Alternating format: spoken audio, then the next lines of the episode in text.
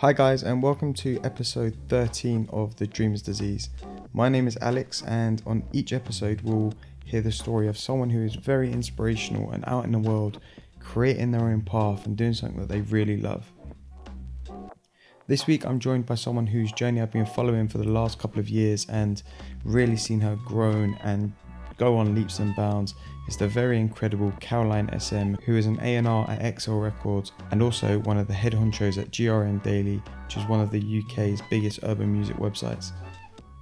On the episode, Caroline shares her amazing journey from start to finish to current day, you know, leaving out no details, fully in depth. And it's an incredible story of someone who's just so passionate about what they do and they work at the highest rate to, to ensure that she can complete anything that she wants to do. And there's a lot of great stuff to take from the episode. She talks about the importance of mentors in her life and why she's focusing in the next year or so on happiness above her work and what habits she's put into place to make sure that she can be at her most effective during the day. So before we jump in, I'd like to thank anyone who's listened so far if you do like what you hear, you can head over to the Apple Podcast app, search Dreamer's Disease, hit that subscribe button, and also if you can leave a review, it's an amazing way for me to connect with you guys to hear what you think of each of the episodes. So without any further ado, let's jump straight in and hear Caroline's story.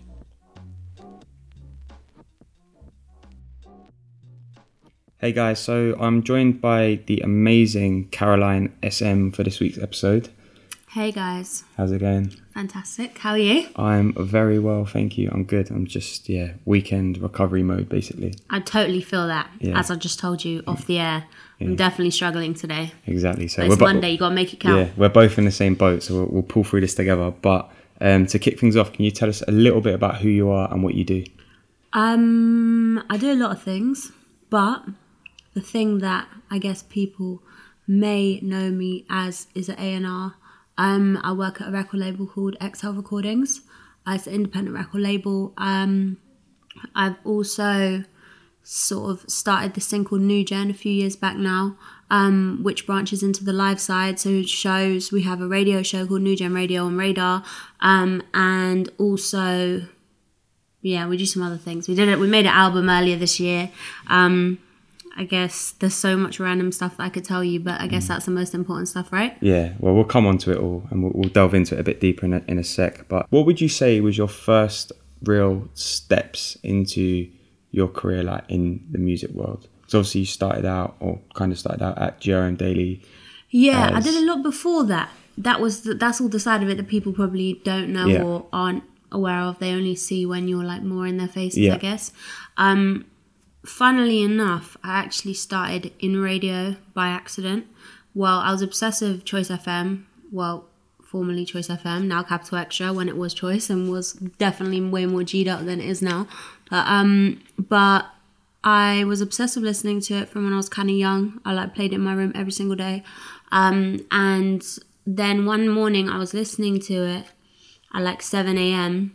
as I did before school, and there was like a random competition and I was like, and I didn't actually know what it was to win, but I just knew it was a competition. It sounded fun, but I don't. I've never entered a competition in my life before this, so I rang up and I got through to like play the competition. Still didn't know what it was, and it was like hip hop knowledge, and I had like a very good like hip hop pop cultural knowledge at that point. I was like obsessed with blogs because I listened to Choice FM so much. I was obsessed with Max, who had a show on there before. She used to have everyone on there, like Chip, Wretch, all of that. She was like very in the know of rap at that time. Um, and so I guess I, I played a competition and I won against the other person. It was two two player. Obviously, this is a long winded story. Basically, I ended up winning five days in a row, um, Monday to Friday, and the prize for this trip for this thing was a trip to Atlanta to a music conference, yeah. But I didn't at that point care about going to Atlanta or this music conference. But they kind of messed up because I was 17 or 16 at the time. And basically, I think I was 16. Um, no, yeah, I was 16 because they were like, yeah, the whole time I told them how old I was, they were like, it's cool, it's cool, it's cool, you can go. And then obviously, it's America you have to be at least 21 to be there. And then at the end of it, they're like, oh yeah, now the woman's telling us you can't go. But they kind of like, I guess, maybe broke their T's and C's. So um, they tried to give me like another prize to make up for it where they were like you can go to any concert you want for a year obviously i was gassed and i was like this is the sickest thing ever but just because i had like like i had a very good pop knowledge of, of hip hop culture, yeah. So I'm like, sick, I won this out of this. And then at the time, I really needed work experience um, at school. And I was, because I was so obsessed with choice, all I ever wanted to do was understand it. So then I was just cheeky and asked them for work experience, yeah. And they had to say yes because they actually were in a kind of hands tied situation, which yeah. I joked about with the boss of this at the time after all this. Um, but they, um, so they let me do come do work experience as well. And I mean, like, I'm a, I'm like a working person. Like, I love working. I always have done. I've had a job since I was like 11 years old. From the minute I could earn money or earn something for myself, do you know I mean? And do stuff for myself. So um, I remember being so obsessed with it. I would go there. I would leave my house. I don't live in London. I'd leave my house and get on the first train from where I live to go to I think it's Leicester Square. What is it, Leicester Square? Uh, where the Global Building is. Golden Square. I think it's one of the two. The cinemas in it. It's Leicester Square. Yeah. So I got up the, the earliest train I could. I'm walking through Leicester Square and it's all the drunk people still from the morning before. I go into Global and this is like the most gassed up thing for me in the entire world because I'm in like a radio station that has like Capital FM and all these other things. I'm literally so gassed, you cannot even take me out of this zone of gasness. Meanwhile, I'm actually still in school as well. So um, so I got went in there for the breakfast show when Kojo and Jade Avia had the breakfast show still, um, and I'd go in there from then, and then I'd be like the last person to leave. I did not want to leave, so I was there for like the entire day from like 6 a.m. till like 8 p.m. as late as I possibly could, doing any job I possibly could do for anyone, just shadowing, learning so much, and um, it was so crazy because I was so obsessed with it. I even knew their I knew their scheduling back to front. Like I could tell you, even though it's based on algorithms, what song is going to play after what song. So I remember like I think Kojo and Jade were going to like interview 50 Cent and Ne-Yo that week. This like was the biggest thing in the world to me. You have to understand like I'm standing next to 50 Cent and I can't breathe. I took a picture with Ne-Yo. I was like the coolest person in the world that week. so I was definitely what I got what I think you call the radio bug. Um, and then, funnily enough, obviously, I ended up going to a lot of concerts too that year. So that was yeah. kind of lit for me. Like, you know, it was fun. Um, and then, funnily enough, the woman who had the music conference in Atlanta, um, the basically, Choice had told me I could pass it on to someone else, the prize and at the time my sister was 21 so i gave so by the time this all come out yeah my sister must have been 21 i was probably 17 at this point so i said to my sister you, you may as well just go atlanta because mm. i'm already doing all this stuff you go atlanta because she was very into music like i got my music taste from her yeah. so I said, you go to crack on. So my sister then starts speaking to the woman, and she's from Camden, but she lives in ATL. So this is all like a mad story. Um, and then she's like, oh, we already spent a budget for for the competition winners because we thought it was void, like we didn't yeah. know. Um, but are you in, like, let me let me do something to make up to you when I come back to London. Let's link up and we'll find something you know that you can do. Um, and so imagine the woman comes to London. I'm saying to my sister, well, I want to come meet her too. Like, let's go meet her together. so then me and my sister go meet her, and she's like, listen, like I'm looking for interns. I want to run. I want to create a blog in the meantime of my conference is once a year. I want to have a blog that's all year round. And it was funny because I just started my own blog. Mm. Like I actually had a music blog, which was mad, obviously illegal. These times it was very pre DSPs. Like you're not having Spotify and shit like that these times.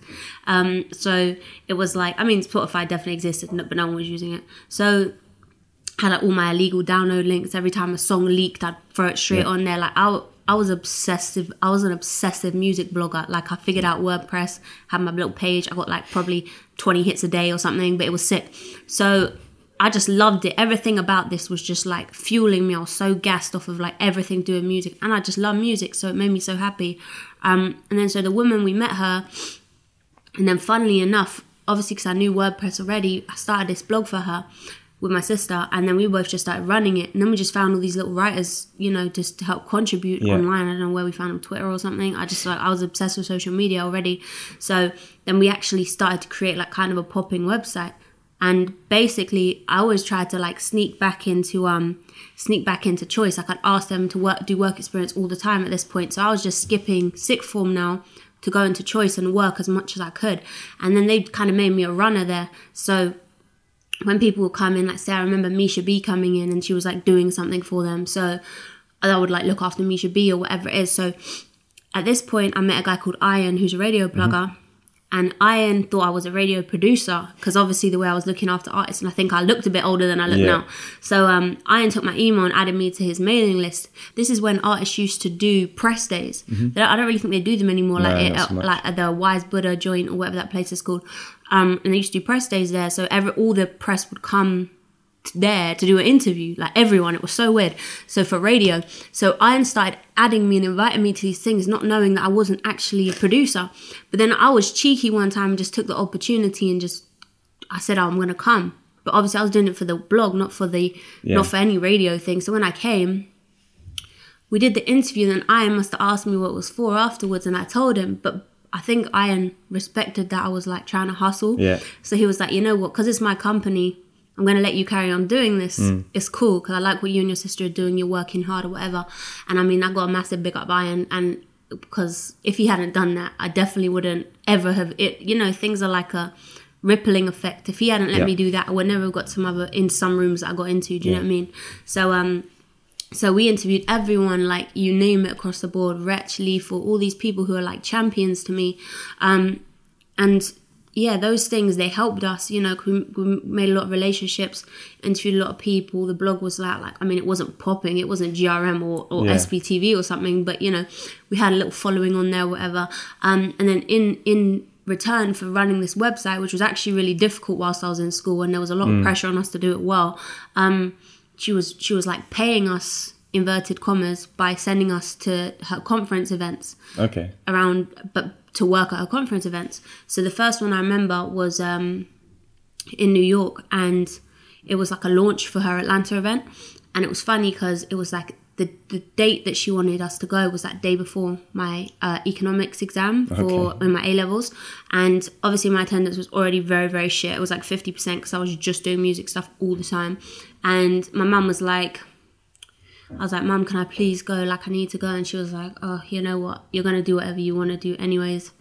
So I may as well support mm. you. Do you know what I mean? And so big up her. But I went to um, I went to New York, did did this conference thing with my sister. Was so sick. We met loads of people.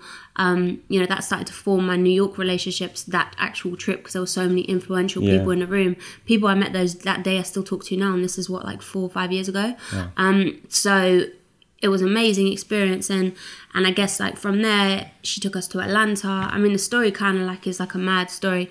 I met um we were at some event. I met Sarah Harrison, amazing DJ. Um, Sarah at the time was being managed by Mega Man. And um, we wanted, and Sarah's a trap DJ. We wanted her to be the host DJ of the Atlanta event because she mm-hmm. was from London, but she played trap music. So we managed to convince Mega Man the first time I've ever met him. So we managed to convince him to let Sarah come with us to ATL.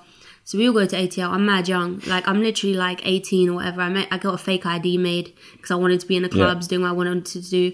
And um and yeah, that was like pretty much where stuff just was seeming mental to me. Like that's when I realized real levels. Yeah. Because like literally where where Julia, big her up by the way as well, who ran ran the music conference, she um had us around a lot of very influential people, like mm. very influential in Atlanta, like managers and publishers, and I mean if me now was to go back there, I feel like I could make a lot a lot of money out of, yeah, out of attending those sort of things. But at the point, I was just some fresh kid who just didn't know anything. Yeah. Probably didn't even know what publishing was, or you know, record companies really were, or whatever. So we were just helping her coordinate them. You know, getting on the phone, calling artists, making sure they were coming, like you know, shit like that.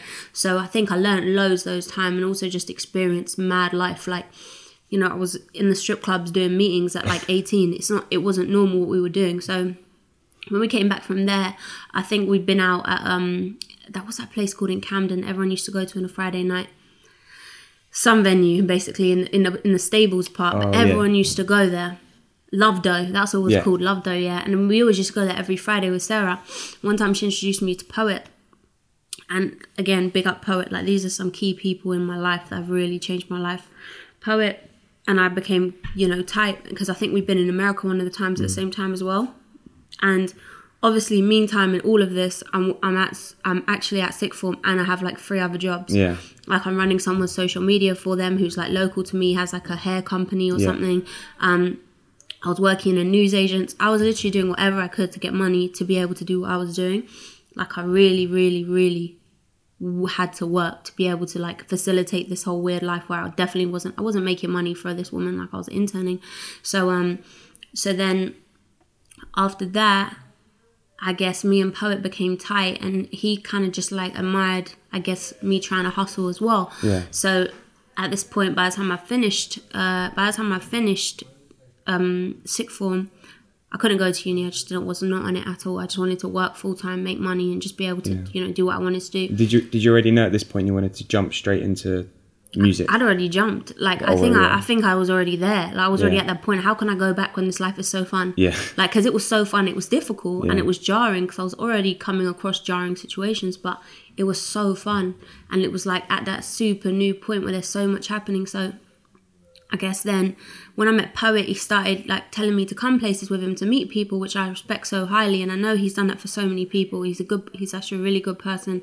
So um, then also yeah, at this point, Sarah Harrison got a radio show on Bang, which she asked me to produce. So mm-hmm. then I was producing her radio show there. I was running around with Poet. Poet used to be managed by Pierre, who was a fa- co-founder yep. of Grime Daily with Posty, um, and so.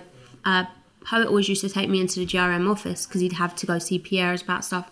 And then at that point, obviously, I'm still running that blog website for the music conference. And I think at that point, UK the UK scene wasn't where it is now. No. And I, and there wasn't there wasn't that much activity to be posting about. Like GRM was not easy for them to post a lot of yeah. UK content because there was no real UK content. So I think at that point they were they were interested in the idea of just kind of like doing a bit more US content. And because that's kind of, I was doing both at the time and I had great knowledge of the US. Now I have no idea what's going on there, but at the time I had, I was very switched on to it because Sarah's radio show was a trap show as well. So Pierre had asked me if I wanted to um, get on board to write some US coverage for yeah. them because uh, they were kind of lacking that. And so I was like, yeah, cool, whatever. Um, and we kind of started talking about him. But because I ran a website with a big team. Mm. I, even though you know I was young, whatever, I knew how to manage writers quite well. And um, I think there was one time when me and there was a guy called Toby, big up Toby too. He um he is he writes for Complex, um, and amazing journalist, and he used to be the editor at GRM at this time, and I remember Toby uh, told them that he was going to leave and go to Complex, because um, Complex was launching in a couple of weeks, and so they were like to me, "Could because you know how to run literally run a website, like yeah. as in like even down to the basics of like actually understanding WordPress and all this stuff. You know, you know a lot about music." I mean, honest, honest truth. I didn't know everything. Yeah. Like I genuinely didn't, and also I didn't grow up through the grime era in the same way that anyone else did. I yeah, genuinely yeah. didn't. I was too young. Um, you know, like I caught the tail end of it, like the chip, the chip stuff, the tiny wifey rhythm. Um, you know, some of the bits of Kano and whatnot. But I probably was in that age bracket where it was turning poppy. Mm-hmm. So I didn't have the most phenomenal knowledge on it, and I'll never lie and say I did but I had a good enough knowledge of it, and I was very switched on to the new stuff that was coming through, like all the new artists that I was seeing, like the Stormzy's and sections and yeah. shit, like when they were doing their little freestyles. So that's what I was more. And switched where were you seeing those artists popping up? YouTube. They're all popping on YouTube, and I mean like, and and that was kind of what happened. So then I guess after that, I uh, they asked me to fill in just whilst they were looking for someone else, but because I could do the job it ended up kind of becoming a permanent position, which yeah. you know I feel like at the time people were a bit confused about mm. in, in, the wider industry, which is okay. And was this that. was this a full time position at this point, or was it? Were you still doing other stuff as well? I was well? still doing other stuff because there wasn't enough money. Do you know what I mean? Like there just wasn't money in in the music like that. Do you know what I'm saying? Like the our scene did not have money in it like that. So at that point, I had to do all my other jobs still. I was doing everything I possibly could do. So um, I was doing that, and then I guess it became more permanent. And I guess you know what? Yeah, few people didn't like it, but that's cool because yeah. no one's gonna like every every decision. I understand. You know, perception is is a massive thing in this day and age. Is like how can this young white girl from Surrey be running GRM Daily's yeah. website? Like, it's so wrong. But you know, and I made a few mistakes in that process of with the website, but I mm. still feel like we were responsible for bringing through a lot of new talent at yeah. that time and showcasing it and i'm not afraid to say that um, so yeah then i guess from that point i started meeting a lot of artists or connecting with a lot of artists which made me very aware of incredible new talent that yeah. was coming through so like from Stormzy's to J Hus's to whoever is Bonkaz Avelino, all these artists. Like I was creating content on YouTube just so we can make Stormzy content. There's like four different pieces of random content on on Jerem's YouTube that's all sick, just so we could do stuff with Storms. Because I just like I thought he was amazing, like yeah. a champ, and this was so early. Like there was one thing called Bagels and Shots because I was cool with Peter Rosenberg from all these travels and trips and whatnot, and then I was cool with Storms, and I see Rosenberg tweet something about Stormzy really yeah. early. And so I called Storms. I'm like, listen, if I can create a piece of content of something that you and Rosenberg can do together, would you be up for it? And he was like, yeah, man, I'm down. Um, you know, he had a lot. He had a lot less time constraints those times. yeah, bet. so, uh, so we did that. We did like this interview show with him and Chucky. We did like the um Dine Daily thing. Like, you know, we did bare shit, and mm. I was mm. just trying to do new, cool, fly stuff for for the new people that were coming through. Um, and I guess from there, I mean, I have to big up Posty and Pierre massively because they just allowed me to support these artists without questioning. Um, from there, and how much of an input did those guys have at that at that point as well? What on my life or on what? In in how you're running things via the website and um, the content and all of that. They had loads of impact because you know we always had disagreements. Mm. There was never there was never not a disagreement, but you know I guess maybe at that point I was I was so unjaded by anything like I literally would do or try anything because I didn't care or know about the repercussions of things. I just felt like this is really sick, this is really cool, we yeah. should be supporting it. It was really actually completely unbiased at that point. It was music is music. Yeah, yeah. As you go through the industry, you start to un without even realizing it become biased about things. At that point I had no bias, I had no allegiance alliances, whatever. Like this was just what I was trying to do. Um so I guess at that point as well, a lot of what I would call the more like executive level music industry people who didn't really maybe know how to connect with the people who were of my age bracket who were coming through, um, they would all hit me up. Mm. But it's cool because I, I really respect that. Like there was some really amazing people that hit me up really early, like Austin, um, you know, formerly head of music at 1Xtra, now at Spotify, running shit. Um, you know, loads of people, Ricky Blue, Twin B, like all these people, they were hitting me up mad mm. early. And another one of those people was a guy called Anthony, who's now my business partner. Um, but yeah, I was just, I was doing just loads of anything that I could do, I was doing. I was producing now two radio shows. I, there was one on Roundhouse Radio with, with Craig Mitch, there was one on um, Bang FM. I was just trying to do everything so I mm. could learn maybe I was doing too much. Who knows? But at least I was try- I was just trying to see what I like, didn't like.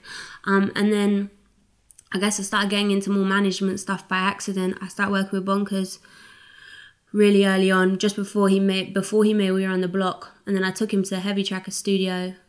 Um, and I became quite tight with all that South London yeah. lot, basically. Um, so I became very close with Bonkaz and Renz, who all three of us sat in a car and invented New Gen Live. Like yeah. it was never me by myself. Do you know what I mean? So, um, so that was actually invented on the day that we were driving to the Heavy Tracker studio to make We Were on the Block. So I started working with Bonkaz, and then um, after that, uh, there was a lot of label interest in signing the tune. So we end up doing a deal with um, Danny and Target at Pitched Up and Sony, which was my first real label experience, yeah. which was really crazy. And then that's when I started working with Anthony because he started co-managing Bonkaz, and then he really took the lead role in that because I didn't know what I was doing mm. in a record label. And then um, and then I see this this guy J Hus on YouTube and I thought he was fucking sick. I saw his um his freestyle on GRM post. He must have showed it to me before it came out, and I was like, "This is so wild." I don't know who this guy is, but he's, his confidence is not normal. Yeah. And at this point, everyone's breaking through YouTube. It's not the same as it is now. Like mm. they were mm. really breaking breaking through YouTube freestyles. So I see hustlers. I think this guy is sick. I follow them, followed him, hit him up. Then I started getting quite tight with him and his managers. Like you know, they didn't know how to operate certain things as you wouldn't when you're new to yeah. the industry. I was just fortunate. I've been in it a little while now, and I had dealt with the bonker situation with the label, whatever. And so um, I became close with Kilo and Mo. Amazing, amazing, amazing young talented managers, and we're all the same age. You know what I mean? So, um, so then when labels started hitting them up to sign Hus, yeah, they were like, "Can you come on board with us?"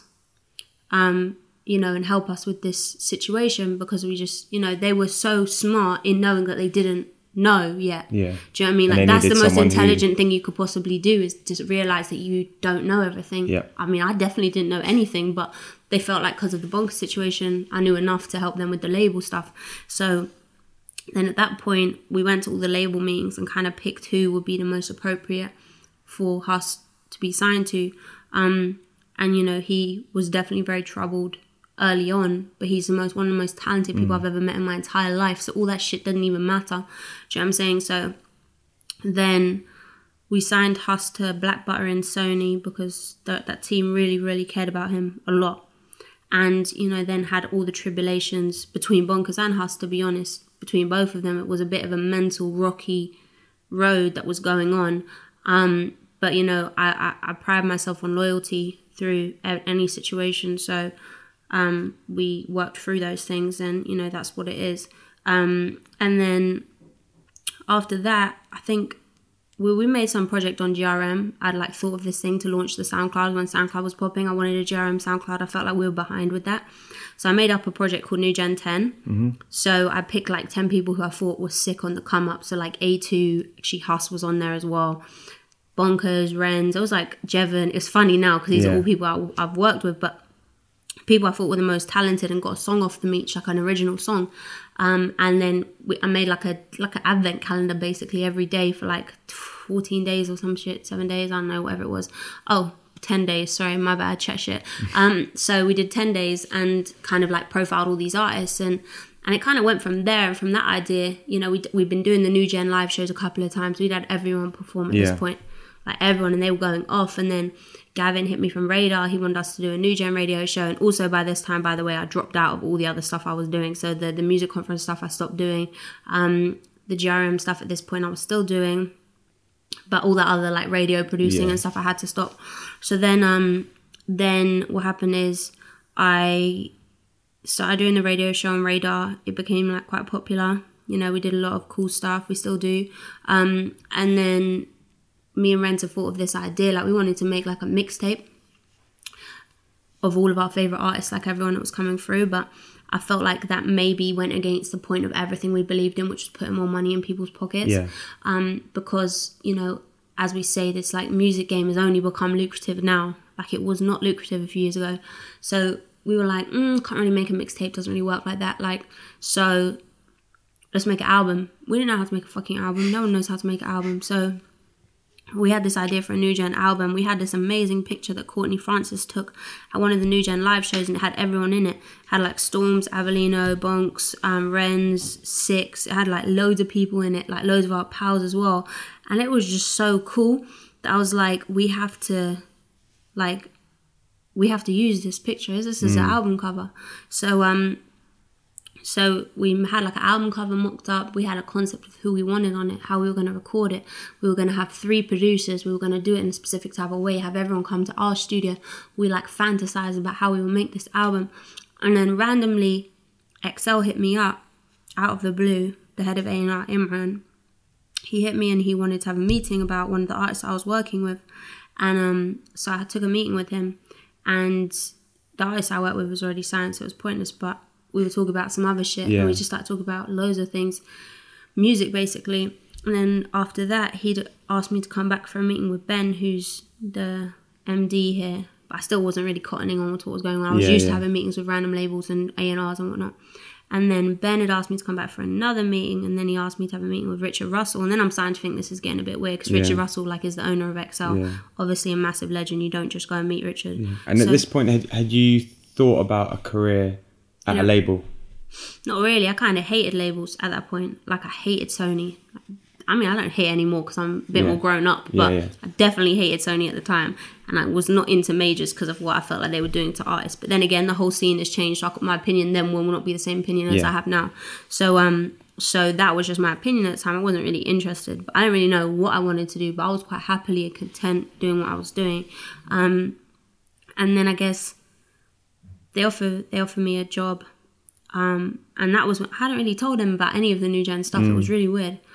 And so then in the meeting where they offered me a job, I was like, "Oh yeah, by the way, I've got this album, yeah, that I want to release." But actually, I had because I was around a few different label people. I had a couple offers on the table for the album, but I was happily going to do it independently. Yeah, I had a couple of job offers from label people. I had a couple of album offers for the album, like paperwork and shit. I wasn't really interested. There was some paperwork I was sitting on for like four months. Mm. I really wasn't that. I wasn't that interested in the idea of it. I was really like team independent at that Yeah, point. yeah. So um, then I guess because it was XL and because of everything they stand for and you know the way that they approach the conversation was so correct, I was like, you lot are so independent and you're such G's. Like you really are the best. Yeah. So I have to n- not disregard this conversation. And it was funny because somebody at the time told me that you know like go go get a label deal instead because you can do that at this point because you've actually been responsible or helped to be responsible for some important signings now. Like and the thing is these were conversations that could have been on the table. Do you know what i'm saying? So then um anthony was like to me nope go to XL. Like this is where you're going to learn Yeah. the most. You can't don't don't run before you've walked. Do you know what i mean? Like you could do that but you're 21 years old. It's not going to end well Yeah. because you need experience to do those things. And I was like, cool, I just trusted Ant. And I was like, I always trust Ant. If Ant tells me some shit, I, he's probably the only person in the world could tell me some shit and I won't do it if he tells me not to. So then when he said that, I'm like, cool.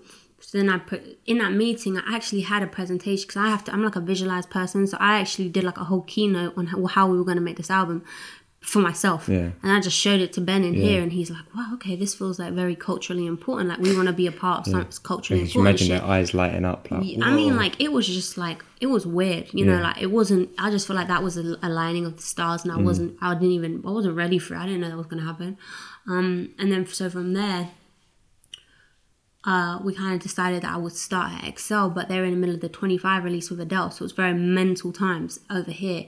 Um, so I, I was like, cool, I'm going to start in January because I felt like a fresh time to start whatever now. So I've actually known I was going to come to XL for like two months before, but I didn't tell anyone. Like I probably Yeah. told my mum, my sister, and aunt. That's all, Yeah. and my lawyer. They're the only people that knew. And so I tried to keep that super under wraps because I felt like it was quite a big deal. And so obviously when I started, um, I think this company's amazing because they don't tell you to stop doing what else you're doing. They said to me, stay at GRM, yeah, stay at here, just as long as you're based at XL, it's fine. And I was like, wow.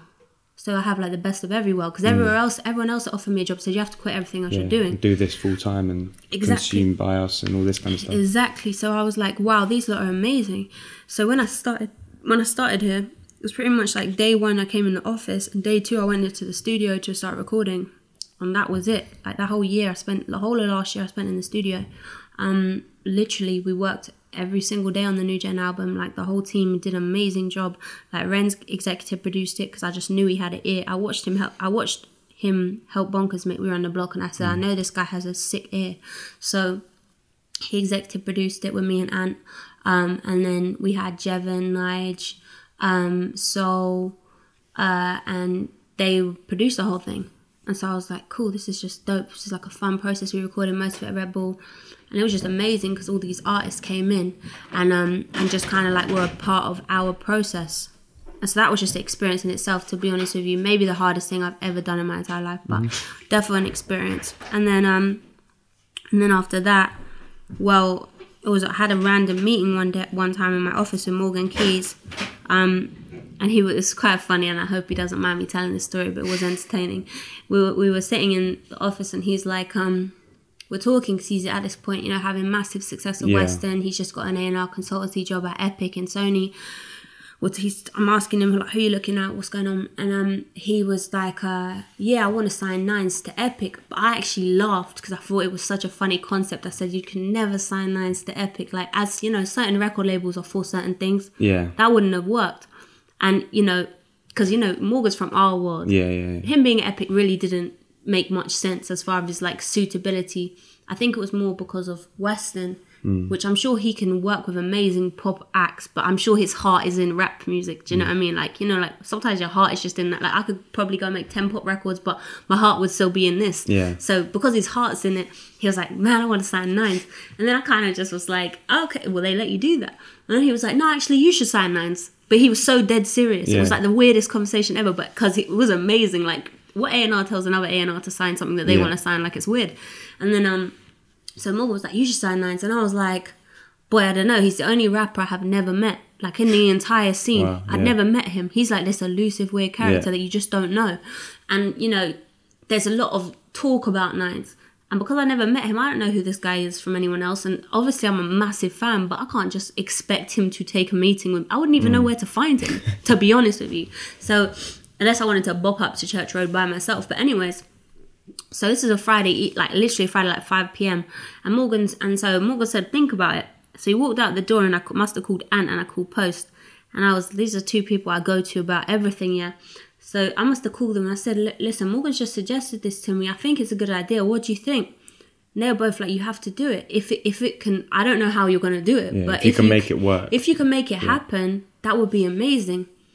And their confidence in me, because I just didn't feel confident enough in myself to be able to do that. But their confidence in me made me think I can actually do this. So I hit Morgan. I said, no more than 15 minutes after he's walked out the door, and I said, Morgan, bring him to my office if you can.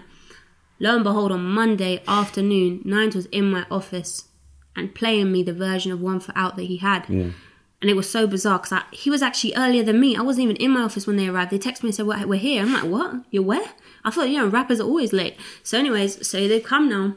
We're all just sitting in this exact same room. I must say, the dream is legendary, by the way. Apparently, Drake sat on the sofa before. Oh wow! I didn't there know that. Anyway, sorry, Drake Stan. Um. Anyway, so so we're sitting in here, he's playing me his version of the album. He's not really saying very much as I wouldn't expect him to, but I kind of liked it. And I guess like because I've experienced, you know, working with some different types of artists, I'm not really like scared of him. Yeah. As you know, perception might be that you'd be afraid of him. I wasn't scared of him, and I think for him that was like a nice thing mm. because he is the most total opposite character to what you would think he is. Mm. Total opposite. He's one of the nicest people I genuinely, genuinely kind-hearted people I know, out of anyone. Like he's such a nice person. So then um I just I linked him again. He came to to the office again. I'm just thinking, like, oh, this guy is cool. Like, you know, we're just talking about different things. And when he's playing me the album, he's telling me he wants it out next week or some shit. I said, bro, this shit is covered in samples. There's absolutely no yeah, way yeah. this can be released. But I said, listen, let me just help you. I'll help you to, to. I'll bring one of my producers down and we'll start working on the album before any conversation of me trying to sign him let's start working on the album and we'll and we can take out some bits and help fix some bits and whatever just to make it easier to release. Um, he must have DM'd me afterwards and been like, "Yo, regardless of what happens in this situation, I quite like you to be on my team because mm. I just really like the way you think about things." And I thought that was like a massive thing to me because I was like, whoa, like I haven't even said anything yet, but you've just said you want me to work with you, which is amazing. So we just, we went to the studio straight away because we were already in the studio for New Gen. We're still working on it and getting in sessions. So we must have gone in the studio straight away and um, just started like fixing the music. I brought yeah. Jevon in, a couple of the other producers. He wanted to do a tune with Hus. I brought Hus in.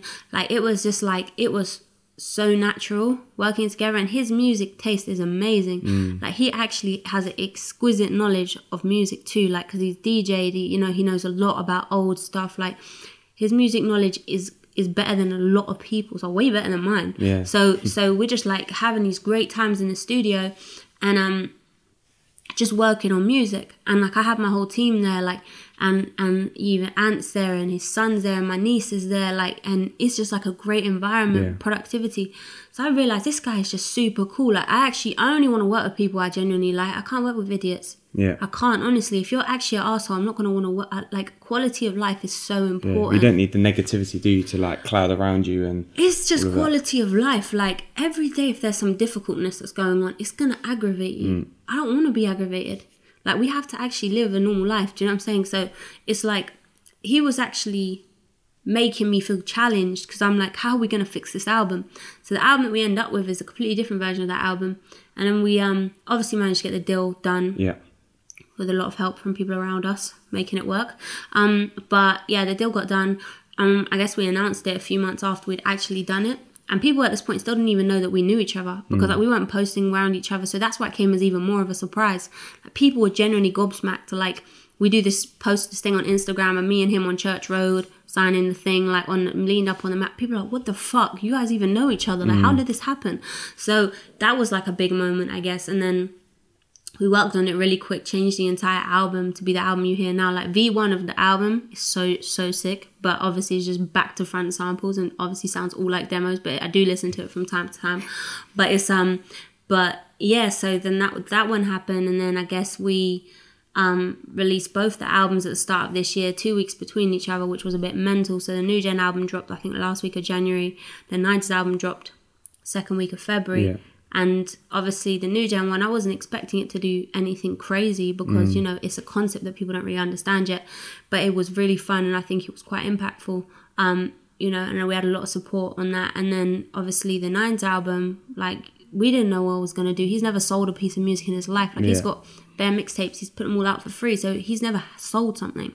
So even, you know, we were all nervous. Even with like a solid fan base, we didn't know what was, was going to happen, and it, so we Beyonce dropped it earlier than we were going to drop it, which is funny. Like uh, another long story, but we ended up dropping it early and dropping it out of the blue. Like we announced it at eight p.m. the day before it dropped. Yeah. The internet went insane, and then the album hit number four in the charts that week, which was just like mind blowing to all of us. Like this is like my second album, but obviously in my first year of working, and it's and it's got a top five, and so you know, for me, I was just so happy for him.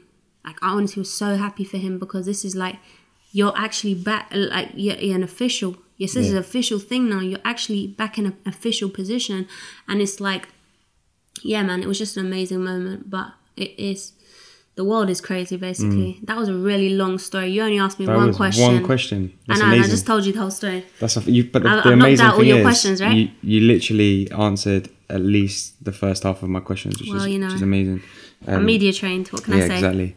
But yeah, so I just want to touch on a couple things because you've mentioned obviously Ant and Posty quite a lot, Yeah, and some other people. yeah. So how important was it for you? Did you did you go to those guys and seek them as a kind of mentor, or did it just happen? And how important was it for you to have those people around you while you build your career? Um, I don't think, to be honest, it was intentional with either of them.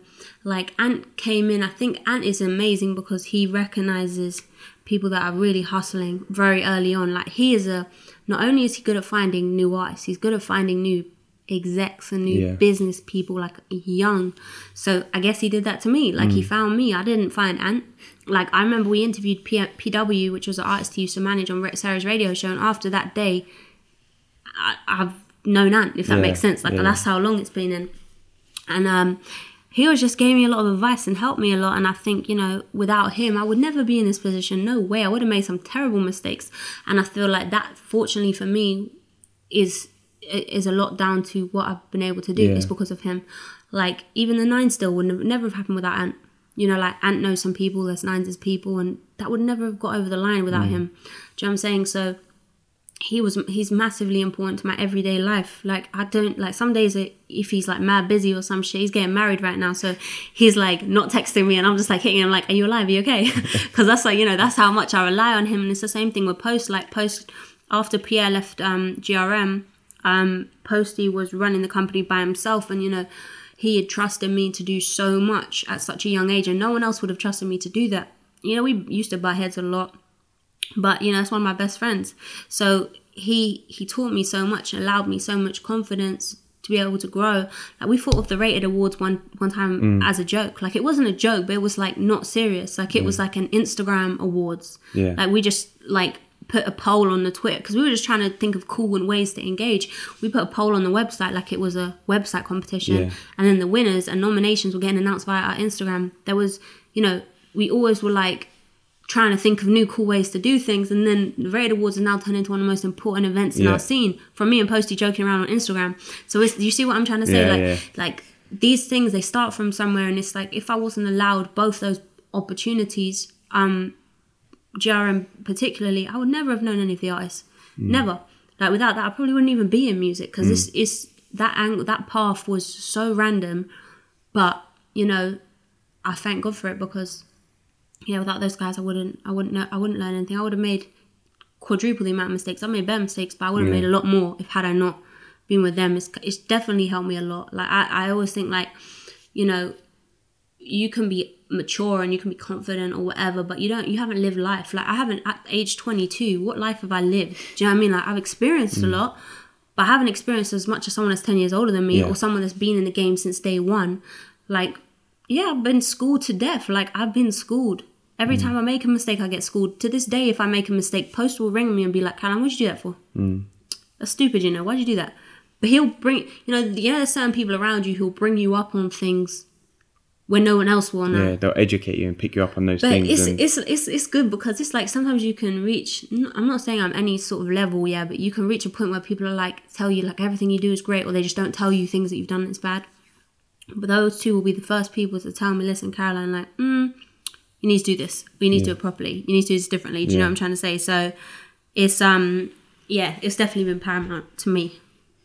Sweet. And like you mentioned earlier that you know being brought into GRM and being made the editor Mm-hmm. and people looking at you going, it's a white girl from Surrey Mm-hmm. in head like in charge of one of the most important urban music websites, etc. etc. Mm-hmm. Like, and there's obviously a lot of discussions around sort of female representation in the music industry, especially in the UK, probably everywhere else as well. To be honest, like, have you come across any struggles like from that side of things, or has everything kind of been plain sailing just because you've kind of done what you wanted to do? I've what as a female or being young or being white, what as everything. Everything, everything, like any any sort of you know preconceived, you know, you know something that can potentially stop someone's career Do you know from what? Do you know what? Here, let me let me tell you this. The race thing is something that I'll never ever take personally or whatever it is because there's a lot more people that go through a lot Mm. more shit than me being told that I'm a white girl from sorry. That's not deep at all, and I would never use that and say it's a deep troubling thing that's upset me. Mm. People have used it against me,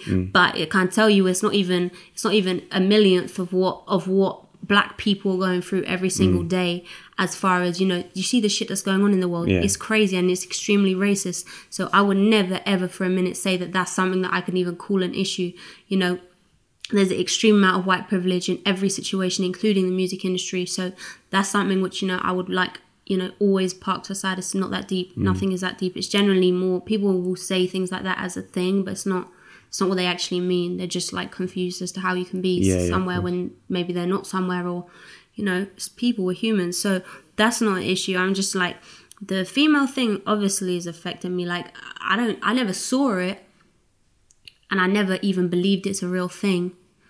But it is. It's not but you know at the same time i always feel like you know as a female i try to even tell girls that doesn't exist. Because once you get it in your head Yeah, that it exactly. exists you create an issue out of it and that's where the issue starts It's inception, isn't it? do you know what I'm Yeah. saying? Like you create an issue out of it. The more you believe it, the more you feel like someone is picking on you because you're a girl. No, they're picking on you because you're probably not as good as your job as someone else. Do you know what I'm saying? Mm. Like, yes, you do get moved to. Yes, guys are disgusting. Yes, all these situations happen. But like, you know, I'm not saying it doesn't happen either. The female shit is definitely bad and people will try to take advantage, they'll do mad things. But you have to stand up for who you are. Like if you're if you if you're getting called bossy or whatever, who gives a fuck? Be bossy. Who gives a shit? Like if you wanna be if you wanna be a bit stush because guys are moving to you, fine, be stush. At least I'll respect you. Mm. Do you know what I'm saying? Like you have to, you know, you go through and you make mistakes or whatever, but it's like it's like you have to be the best. If you want to be the best, you got to compete with the same mindset as a man has. Do you know what I'm saying? Like my my state of mind is that regardless of gender, um, sexual orientation, where you're from, whatever this is, race, anything, like you have to focus on being the best. That's what I focus mm. on, being the best at what I do and helping the people around me. That's it. Mm. Being clean hearted. That's what I focus on. All that other nonsense is real. Don't get it twisted. It's real. But when you have good people around you, you won't feel it as bad. Mm. You won't feel it. Well, you like just you have to be blind to it. Yeah, it's like you said about, you know, once you get that in your head and you start sort of worrying about it, you do make it a thing for yourself rather than just focusing on what you can do and doing the best for yourself to achieve the things you want to achieve, which, you know, as most people will testify, is possible, very possible. Um, but on, on that and and wanting to be the best, like, who who was your or is your biggest influence or whose career would you like to emulate? I don't know, like I guess probably I haven't done my research on every single music mogul in the scene, like in the entire world or whatever. Yeah. So you're calling yourself a mogul, yeah? That's what I want to be one day. like to be honest, you know what it is? I want to leave a mark on culture. Yeah. Like I think that's what we should all strive for, leaving a mark on culture. Like you know, money and all these things is great, but it's like you want to have a legacy. Mm-hmm. You want to like to be honest with you. In recent years, like my main goal is to be happy, because listen, if if suddenly in like five years, whatever, this music shit is wearing down my soul to the point that I'm depressed, I'm gonna dip, you know. Mm. Like it's nothing is that deep to ruin your life. Mm. Honestly, Yeah. I enjoy it still. So for the time being that I enjoy it and I want to do things, then I will do it. For the from the moment that I'm not enjoying it, I will be out. And that's honest truth because yeah. there's a million more people that are coming up and doing shit and are going to change this world too. And it's like your happiness is the number one priority. Do you know what I'm saying? Like, mm. you can't be out here living upset, stressed, anxiety, depression because of music or yeah. the music business, sorry. What the fuck is that? Like, what is that? Honestly, everything in life has to make you happy. Like, I got ambitions of doing mad random other shit. Like, I want to have a hotel. I want to op- open a crepe restaurant. Random shit. Like, honestly. Yeah. So, it's like I know I, I know what I feel like my mission is to do. It's to help people coming through in music, in the music, in the music business, in, in new platforms, in whatever it is, help to create stars. That's what I want to do. Yeah. And when I feel like I've achieved that, then that's something else. But it's like I can't tell you where I'm going to be in like 10, 20 years, 30 years or whatever. I just know that whatever I'm going to do, I want to be the best at it. Mm. I want to to strive for excellence music moguls I look at, you know, I look at who everyone else looks at. I look at Diddy, I find it inspirational. I look at even DJ Khaled, like he's got Empire's epic. Like all these people, like they're so dope. That's who we have to look at. I mean, in the UK as well, don't get twisted. There's some really fucking sick people in the UK as well who are amazing at their jobs. Like amazing. Like when I see Glyn, he's been at A&R for like 20 years and he's A&R some of the best in the game. Like that's amazing, inspirational. I see people like Ricky Blue you won't even know, but he's got the sickest roster in music. You don't even know who he's got on his roster. Mm. But but that's how quietly you can move and be so sick. My thing is you gotta make moves in silence. That's what I learned. That's what my number one thing has been, making moves in silence. People only see a quarter of what's really going on and that's how it should be. Yeah. All the rest of it, not everyone needs to know. People don't like people that do a lot.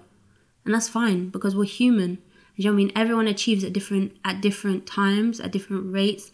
Measures of success are relative and different for every single person. Like honestly, I think it's amazing if you work in McDonald's, but all you ever want to do is be the boss of McDonald's or the mm. manager, and you can achieve that. Like that's inspirational because you've actually thought, I'm going to do this.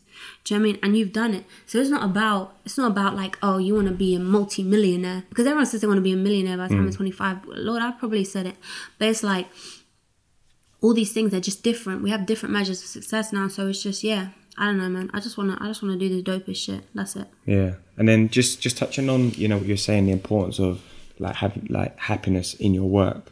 Like, what, what do you do? Because obviously, your career isn't just your career; it's almost like your life and your lifestyle. So it's very much all encompassing, like all consuming.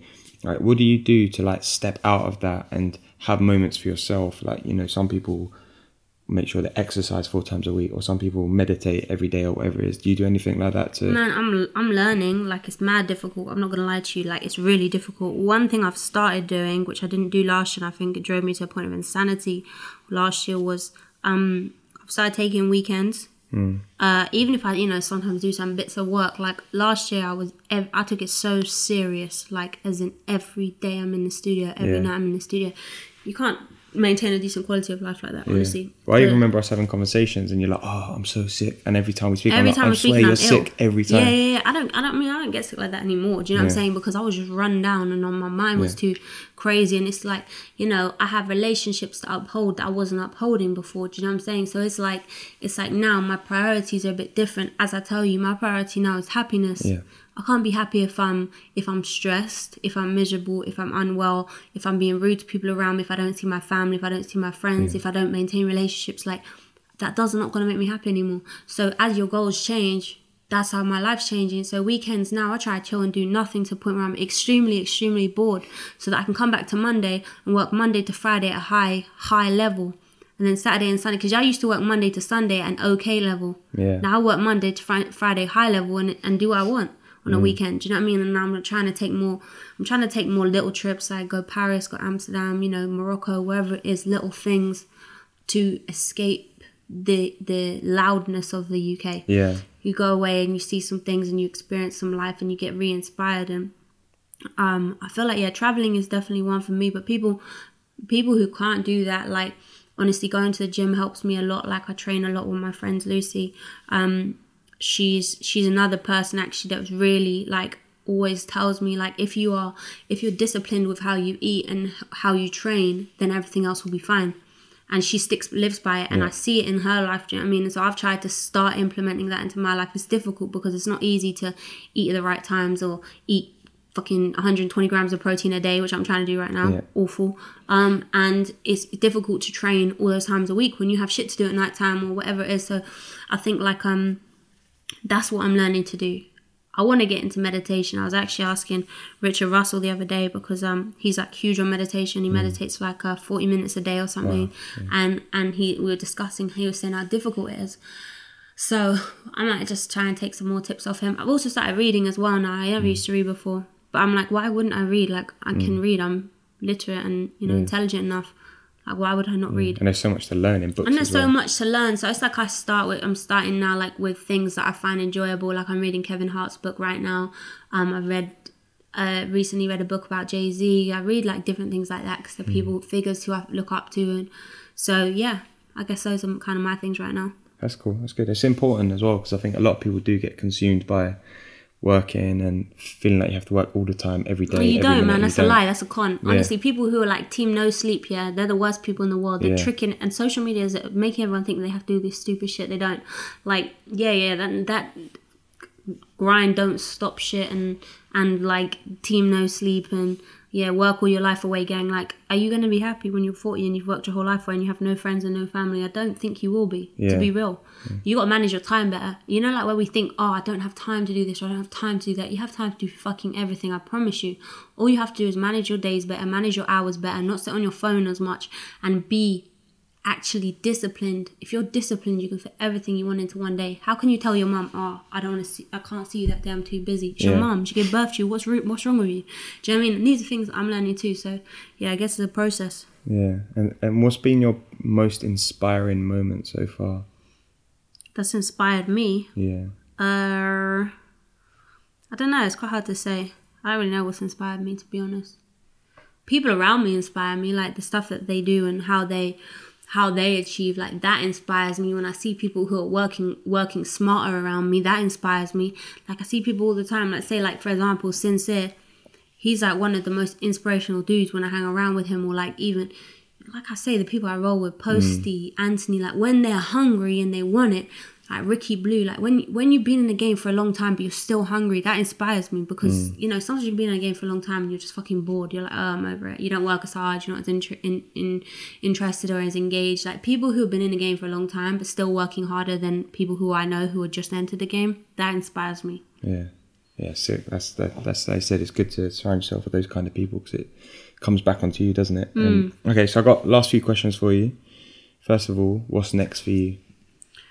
We're working on uh, Nines' next album right now, um, and we're working on next New Gen album right now. And you know, I'm looking at some other things. We just, you know, we just started the New Gen imprint at XL, which is obviously a massive honor um, to be able to have an imprint inside such an amazing establishment.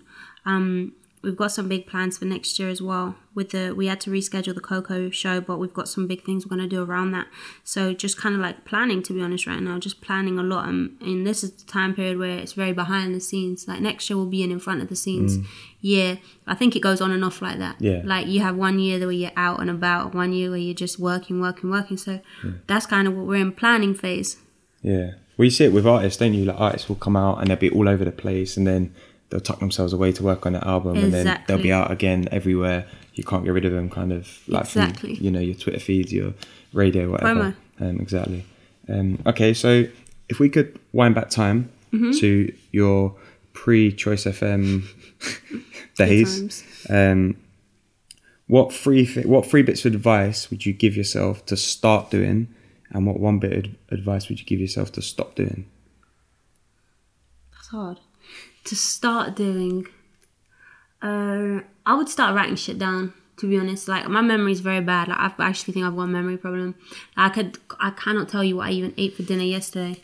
Like I don't know. So that's my number one thing. Like write down these experiences because I kind of have a. I kind of use Instagram as like a diary, but obviously because I just see, I remember remind myself things I've experienced. But um, but obviously, the, not everything goes in there. So I would write, start writing things down. Um, the next thing is, what I start doing? I don't know. I'd probably start getting some more sleep. Probably. Um, and then I'm trying to think what other things I would tell myself to do. I don't know. I probably I wouldn't don't think I would tell myself to do anything else. I feel like I did a lot and I wouldn't maybe I would do less. Yeah. I don't know, maybe not tire myself out so much. Um yeah, I don't know. Shit, it's just it's difficult to think that because you don't know what it was that what uh, what it was that you could do and what how that would change what your Yeah. lane was. And maybe I should have been at school more, but then that wouldn't have really helped me. So I Yeah. don't know. Um, and then I guess something that I wouldn't do, Something to stop doing. Yeah. something to stop doing. I don't know. I don't think I have any of those either. But I only say it because it's like when you start messing with, you know, these sort of things. If you went back in time and changed shit, you don't know where Yeah. you would or you wouldn't be. That's what I'm trying to say. So, like, yeah, I don't know. I'm pretty cool with what I did and I didn't Yeah. do. I would only just write things down now because I'm so forgetful that I'm sure there's a lot of random memories which I don't understand Yeah. or ha- don't exist to me anymore. Yeah. So I guess that's it really. Okay. So, and sleep. Yeah, and sleep. Fucking hell, sleep definitely. And okay, last question. Uh, what is your ultimate happiness goal? Don't even know, to be honest with you. I don't know. I just want my family to be cool. I want, yeah, I want everyone around me to be looked after. Obviously, I want to be able to live life in a certain type of way, but it's like, you know, sometimes those things can make you too comfortable. You got to stay a little bit on the edge. Like, I don't know if, if I lived life like, you know, if I was like a millionaire or some shit, would I still work as hard as I work now? Would I still be thinking how I'd be thinking now? I have no idea. So I don't really know at, at this point now. I just want to I just want to still be inspired. I want to still be challenged. I want to still deal with new things. I want to learn new shit. I think it's all just about learning, and that's when you stay happy. It's only when you're bored Mm. and you're unmotivated. Yeah, that's it. I want to help to inspire people and young people that they can actually do shit too, and not to think that you know their voices won't be heard or whatever it is. I'm a testament to it. I've worked every single job. I don't feel like I've done everything. I've had a lot of fallouts with people, the same way that I've had a lot of relationships with people. Um, and and you know that you, yeah, there is light at the end of the tunnel. Like shit is just so difficult. It's so difficult, and like whatever people's preconceptions are about you, whatever they are, like it really doesn't matter. Like all this stuff is just you have to do you and like work for you and work for the people around you and work for your family and make things happen. And everything else is whatever. Honestly, no one's opinions pay your bills. You just gotta focus on yourself. That's it. Nice. End message. End of message. That's a strong end of message. I love that. Hope so. Um, all right. So before we wrap up, can you let the people know where they can find you online and keep up to date with your moves or Um, a quarter of your moves, as you said? quarter. My Instagram's at Caroline SMX and my Twitter is at Caroline SM. My Snapchat's private because you know you gotta have something to yourself, and that's that's really about it. Sweet. Cool. Well, Thanks for having me. Well, thanks for joining me. Like, I love, you know, a your work, b your work rate, your message that you get across. You know, your your vision, your focus. It's Thank all you, very man. inspiring, and I hope a lot of people listening can take a lot from that and take little bits of it for themselves and and learn from it. Even though you did answer the longest first question in the world Sorry, ever. I just thought I'd save you the save. No, it was good. It was good. Like I literally wrote down most of the stuff that you you covered in that anyway. So Fabulous, it was all good. fabulous. Thank you. Big So yeah, ups. it's been a pleasure. Thank you. So there we have it, guys. That's Caroline's story. As I said at the very start, it's an amazing story, and you can tell from her, you know, very detailed answer to my very first question how much she cares about what she does and how passionate she is, and how that really shines through, even just when you speak to her a bit for five minutes, half an hour, whatever, and you meet her, you know, she carries this amazing energy and you know she's she's one of these people that's very inspiring to be around because she's so dedicated and passionate about her work. So i'm hoping there's a lot you guys could take from that. There's certainly a lot i learned just sitting there talking to caroline. And as i've said i've i've followed her journey over a number of years now and to see her go on leaps and bounds and grow and become this amazing you know figure within the uk urban music scene is is incredible to to watch and you know to to see it from afar has, has been a great thing so if you've got any more questions, guys, as always, you can hit me up on Twitter at I am Alex Manzi or at Dreamers Pod. You can also head over to the Instagram, Dreamers Disease underscore podcast.